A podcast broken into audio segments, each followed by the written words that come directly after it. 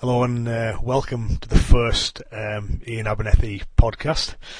Now, who would ever have thought that Iain would get the hang of this technology, eh? Uh, at least I think I have, as I'm sitting here talking these lines, jumping up and down on the screen, so it now looks like I'm recording something, I just hope that it's, uh, it's me.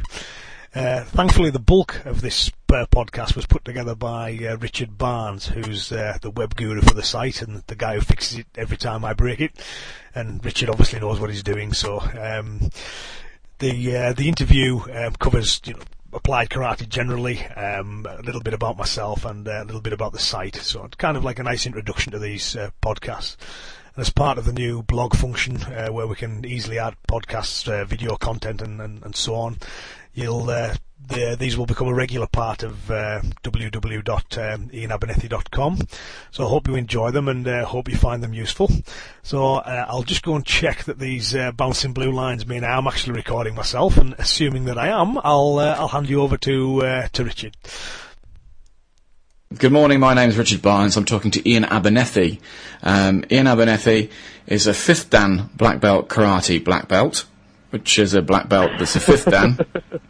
um, and teaches applied karate. How how would you introduce yourself, Iain? Uh, well, uh, me myself. Yeah, you. I mean, how, how would you how would you describe yourself as a, uh, as a um, karate well, person? Well, know is uh, fifth, fifth dan black belt uh, and specialises in kind of uh, practical application of kata and well, practical application of the art itself. So, how long have you been teaching karate, or how long have you been involved in karate? Uh, me, about 25 years, I think, coming up. Tw- 25 years in April, I think it is, if mm. I remember rightly. What's the attraction? Um, well, the, how I got into it was um, a few of the guys at school did it. Like most kids, kind of the age I was, you're always getting into fights at school, and it got to the point where I thought I'd probably best, you know, learn what I'm supposed to be doing, you know. So I went along with some of the, the, the guys to the class. First class, I absolutely hated it. Like I didn't like it at all. I got dropped. I got the wind knocked out of me on the first class. I had no idea what I was doing. Coordination was awful. Um, but whatever it was, I just thought, well, I'll just, you know, I'll, I'll, I'll as I was on my way out, the instructor said to me, he said, I'm, I didn't spend much time with you today. I've got these like getting ready for a grading, so next time you come back, we'll do a little bit of, uh, of work with you, you see. So I felt obligated to go back, and the second time I went back, I enjoyed it. Um, and, you know, I just kind of the bug bit, really, you see. But, uh, again, first class, I just, I just did, did not enjoy it at all. So you teach now applied karate. Yeah. What, what is applied karate? Yeah, I, well, I think the, the, the word karate, it's, it's, people tend to think of it as a martial art, but uh, nowadays I think uh, the term covers like a, a, broad range of things. From people who do it, they enjoy the, the culture of it. Some people enjoy the uh, the exercise of it. Some uh, enjoy the competition of it. Uh, so for, for me, the bit that kind of always really interested me was kind of its original function. You know, how would you use it combatively? You see. So nowadays, I mean, I often use the prefix apply just to, to kind of make it clear to people that the, the, element that I'm kind of looking at. Not that the other elements don't have value. I mean, obviously they do, but you know, I think you need to be. I think the problems arise when you're not clear on what you're training for and um, what your goals are for your for your training. What is karate, Iain? What is it? Yeah, what is it? I mean, we, we, I just asked you what is applied karate, but I should have asked you the question: what, what is yeah. karate? Well, I mean, again, the, the, the simple answer is it's um, an Okinawan um, system originally it's kind of like a hybrid system based on like Okinawan indigenous methods and methods that were kind of uh, imported across from from China as well. Uh, obviously got a, a, Japanese influence and made its way to uh, mainland Japan, and it kind of spread from there. But uh, again, it's I don't think it's as simple as that. You know, there's I mean, what karate means to me, you could go to a, another group or another school, and what they're doing will be radically different, but they'd still call what they're doing karate. It's um, so it's a Japanese um, Okinawan um, system. There's many different kind of in- interpretations of it and ways of looking at it these days. So how how long has it been around as a system of, of martial arts protection as such? Because it's, it's been evolving all the time. You know, obviously it originally started off as you know various Chinese systems that weren't called karate. It got fused, and certainly at certain points that name got got got, got fixed. Probably the first guy to use the name that made me think of like uh, Sakugawa um, Tode had been one of the, the old words for karate. I think it's probably the, the earliest time that word was used. I think that they're commonly used. So you're talking about um, well, that's a hell of a long time ago, you know, say 16, 1700s. Um, so probably from there, but again, you know, it, it's a continual, um, it's continually evolved and it's continually changed. So how can something that um, was originally developed in the 16 and 1700s have any application today? Because you know society has changed and the risks um, that, that's posed to an individual on a daily basis are, surely are fundamentally different today to what was around in the 16th and 17th century. Yeah, no, I think there is. I think there's definitely there, there are some differences, and there's some things that are, are common. Um, I mean, the, the, well, if you think of the Okinawans, what they had was, you know, um, a situation where there were uh, an unarmed people and had to develop a, a way of kind of uh, defending themselves with, you know, implements to hands or, or their um, the, the, the bare hands and feet, effectively. And that's not that, that's the same. You know, the human physiology hasn't changed. We still interact in the same way. Fights will have kicked off in the same way. So in that kind of things, I don't think ch- things will have changed uh, uh, too much. What it has changed, I think, is um, obviously, well, science is involved a bit more. We understand kind of how um, body response to adrenaline in, in, greater detail than we did. I mean, that, that's stuff that, you know, that can have an influence on training. The type of weaponry and situation you might face as well. You, are less likely to get a guy attacking you with a bow nowadays as you would with a, like a broken glass, for example. So there's things that, you know, that have uh, shifted and changed and there's things that remain constant. So one of the things I think that, the, the, well, the Okinawans did, certainly if you follow it through, is they all like, continually adapted what they had um, in the way that they saw fit, that fitted the um, the environment as best it could. They were quite happy to learn and bring other uh, influences in and to adapt and change. And nowadays, I think when people think of the traditional arts, uh, one of the things they tend to think of is static and unchanging. But that's a modern phenomenon. So to be, to continue what the masters started off, we should be doing that. If there are things that have changed and there are new information coming in, we should be taking the core principles of the art and then applying them in a way that's you know relevant to the modern world. And that's what you do. That's what well, you what do. I do. Yeah, I mean, and that's what the the original founders of the art. That's in my view. That's what they did as well. They they they, um, they got all the information they could and made the art as applicable as they could to the times they were in.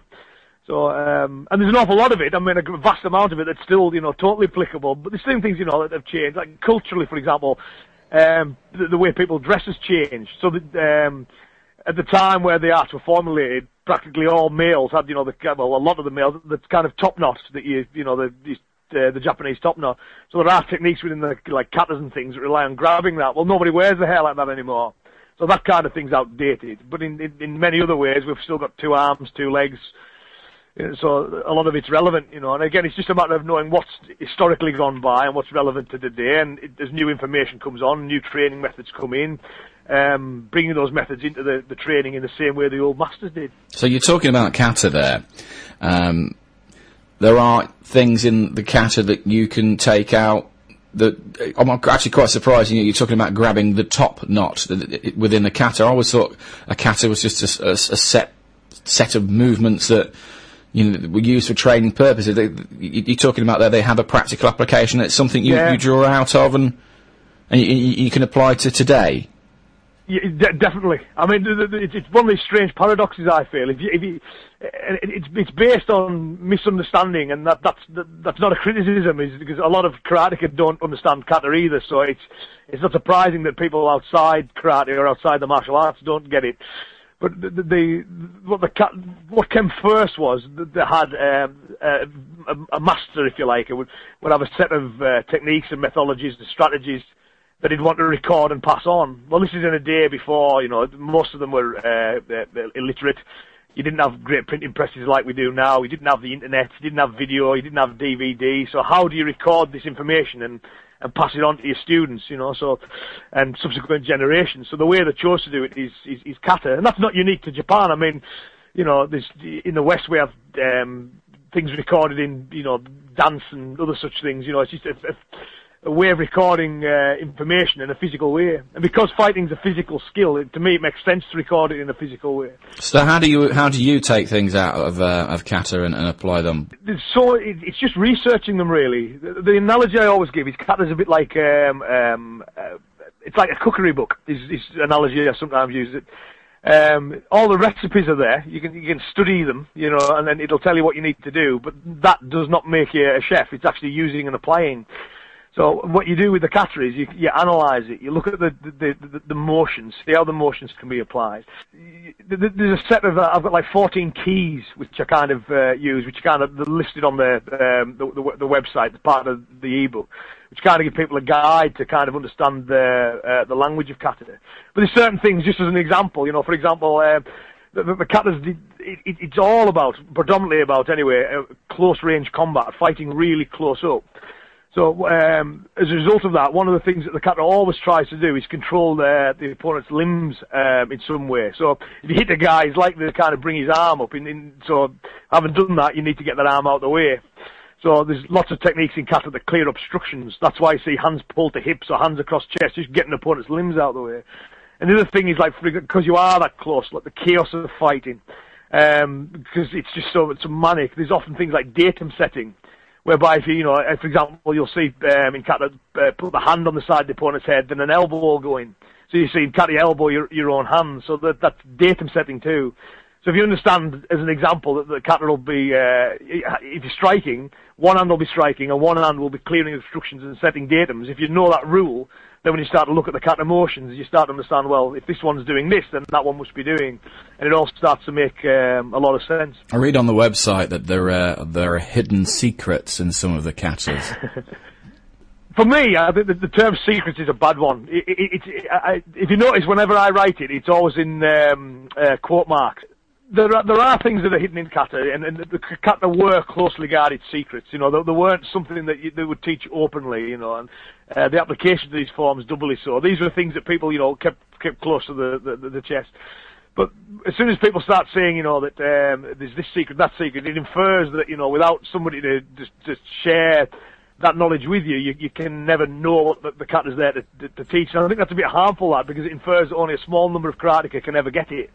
And I don't think that's true. I think if you've got a foot in the door, if you if you start to understand a bit of the language of kata, when you start to analyse them, it all just becomes quite quite clear. There's a mythology you can uh, follow, and it, it makes um, kata come to life.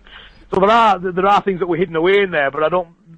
It's pretty easy to extract them. You know, they, they don't need to remain hidden. So, if somebody studies karate and studies kata. I mean, what do you hope that the individual will get out of doing that? I mean, that really depends on the, the, the, individual's goals. What I hope they get out of it is whatever they intended to get out of it. So, for, if, if, if you wanted to be, you know, I want to be world champion, then you need to go to a club that, that specialises um, in those areas. You see, if you want to learn to apply it practically, then you need to go to a club that specialises in those. So, it, it's important that people do have clear ideas on what their the training goals are. For me personally, the things that I mean I would like to get out of it, and I would like my students to get out of it is, I mean, one is you know there's this this this. Uh, the, the, the, pragmatic stuff, the self-defense stuff is in there. I would like them to get healthier through doing it because I think that's that's kind of important too. And it, I think it's a great way of um, because combative training by its nature is quite stressful at times. It, it's a great way, I think, of developing character. Um, and again, you know, I would hope that people haven't engaged in martial training and find themselves more able to, you know, live the lives that they want to live them. It gives them that bit of confidence and their ability to face up to their weaknesses and fears. So that would be mine. But again, it just depends on, on what the individual wants. Some people I know train because they enjoy the social aspect of it. You know, some people enjoy uh, the culture and the history of it. You know, others enjoy, you know, the sport side of it. And I think the only problem arises when people, if a guy joins a sport club in the belief he's learning to defend himself, well, that's a problem. But if he's clear about what his training goals are and he's, he's getting what he wants out of the art, well, that's that's that's great, you know. I noticed um, from your impressive website, there are lots of ways to stay in touch um, with the newsletter and the message board, and uh, I think you've got a blog coming online. It's uh, uh, if, if, I'm to join the newsletter, uh, what do you send me? That's probably been one of the, the sites uh, biggest, uh, biggest successes really. We've got uh, at the moment I think it's just over four thousand sub- subscribers. Um, and what we do is uh, throughout the month, they come out monthly. What I do is I collect um, various information. I get people sending me information on, you know, there's this good website you might want to check out. Um, I uh, write an article. We've got guys that contribute to the site that write articles too. Um, there's, a, there's, a, real good kind of community forming around the site. So once a month we kind of send out this newsletter, and it, it, I mean they are they started off big and they've just mainly got bigger. I think the last one was about ten thousand words long. So um, we've got things on there about courses that are coming on that various people and various groups are doing. Uh, information on uh, books, uh, DVDs. I think that they'll be interested to, pe- um, to, people who are interested in practical karate. We have on there um, links to articles that we put up on the site. There's some articles that are actually in the newsletter itself. Um, links to websites that we think people will find useful. So I mean, there's all um, kinds of, of, of, stuff on there, which again, you know, I'm I'm pleased. When we started off, I think we had, I had a, a list of about 100 members, and in the space of whatever it is now, like um, two or three years, again, we're just up to just over 4,000. And every month, you know, we get about two, three hundred new people kind of joining. So and, the, um, and the message board yeah, as well. Really well. That. Yeah, the message board as well. I mean, that was something I was a little bit more reluctant about, to be honest, because the um, I just seen how some um, of these message boards can get so negative so quickly and just end up in people behaving like children and slagging each other off and getting, you know, very insecure that someone holds a different view. And I was a bit, I don't want that kind of stuff on anything that's associated with me. So I was a bit worried about kind of putting it up. But there was more and more people saying, you know, you know, message board's a good idea. So, and I've seen some really good ones, some positive ones. So I just kind of followed their lead really, and we put a, a kind of strict. Um, if you're joining us, you know, we won't have you as a member, but if you are, these are the rules of conduct, just like like a dojo set of rules, really. You you, you know, you behave like these, or you're out. And um, I think we've there's quite a few few members, and there's about uh, three, three, three, four hundred odd that kind of actively um, contribute that add things to it. And I'm really pleased by how it's gone. We've attracted some great people in there. We've got people from, you know, beginners right the way through to people of uh, master level, and the discussions are great. I mean, I love logging on there and seeing what. Uh, people are talking about dead learned people. They're all very good at um, articulately expressing the views. We've got a wide variety of views, so we have plenty of disagreements, but it's always done in the um, a, a, a, courteous manner, you know. So I'm, I'm just really pleased with how it's gone. And I think what's been really what thrilled me more than anything on the message board is. That, um, obviously, it's my message board, but it's not. It's not solely for my views or my way of doing things. And uh, what I like is that the, the guys that are there. There's a real kind of sense of ownership, I think, on it. So when we do get the occasional post that is maybe mildly inappropriate or not quite in fitting with the uh, the ethos of the board, it's it's reported almost instantly. You know, people are pleased we've got a nice positive board, and they all want to keep it that way. You have lots and lots of DVDs and uh, and books that you've uh, written and produced. Um, uh-huh. that are all available through the the website. You, um, what's happening with you in the in, in the coming months? Um, the next big one. Um, well, the, the, the, I've just in summer we filmed. There was a mental strength book was the last book that uh, that I, I wrote, um, and off the back of that, we've done a, a, a DVD uh, for that as part of Summersdale's uh, Made Easy range, which I really enjoyed doing because obviously there's some, I mean, it's fundamental to who I am and what I do. So there's some elements of the martial arts in there, but it's mainly about um, developing yourself and pursuing uh, pursuing your goals and things. So that that's the next big uh, big one. We've, we've filmed that one now. Um, it's all edited together, uh, and the launch, uh, there's a big press launch down in London for, for the whole series, the mental strength one, uh, the Made Easy range, um, in November. So that, that's the next big thing on the, the horizon for me is the, uh, the, the launch of, uh, of that one. Tell me about and your blog. Uh, yeah, the aim is every so, so often, every couple of days, I'm just gonna, pop on there and, and write a few thoughts or, you know, what I've been on with. So it's kind of, stuff that wouldn't really fit onto anywhere else on the, the, the site. It's not really an article. It's not, you know, it's just just um, add constant new content and let people know what's kind of going on. And the thing I love about it is the um, we've already got a bit of video footage up on there, so people so we can actually do kind of. Uh, I plan to do some kind of online lessons, so people can kind of um, pop online and download some uh, video clips and learn, and we'll be putting kind of podcasts up like uh, like this one on there as well, as well as little uh, mini articles and things. So. Um, yeah, it's going to be another good addition to the site. That I'm really uh, pleased with how it looks so far, and I'm, I'm looking forward to seeing what everyone's uh, thoughts are on it and the feedback on it is. Iain Abernethy, it's been good to talk to you. Thank you very much. Um, we'll perhaps talk more in, in, depth on another occasion about the mental strength and that's coming up. But for now, thank you. No problem. Thanks very much, Richard. Well, that brings us to the end of the, the first Iain Abernethy podcast. I hope that you enjoyed it, and um, as always, we'll always welcome your feedback. So if you'd like to get in touch uh, via the website, and, and um, that's www.iain spelled I-A-I-N A-B-E-R-N-E-T-H-Y dot com, uh, www.iainabernethy dot com, and uh, let us know what uh, you, you, thought of the podcast and what subjects you'd like to see uh, covered in future podcasts, and we'll we'll make sure we get that uh, that done for you. Um, so thanks once again for listening, and uh, I'll see you on the next one. Thanks very much. Bye bye now.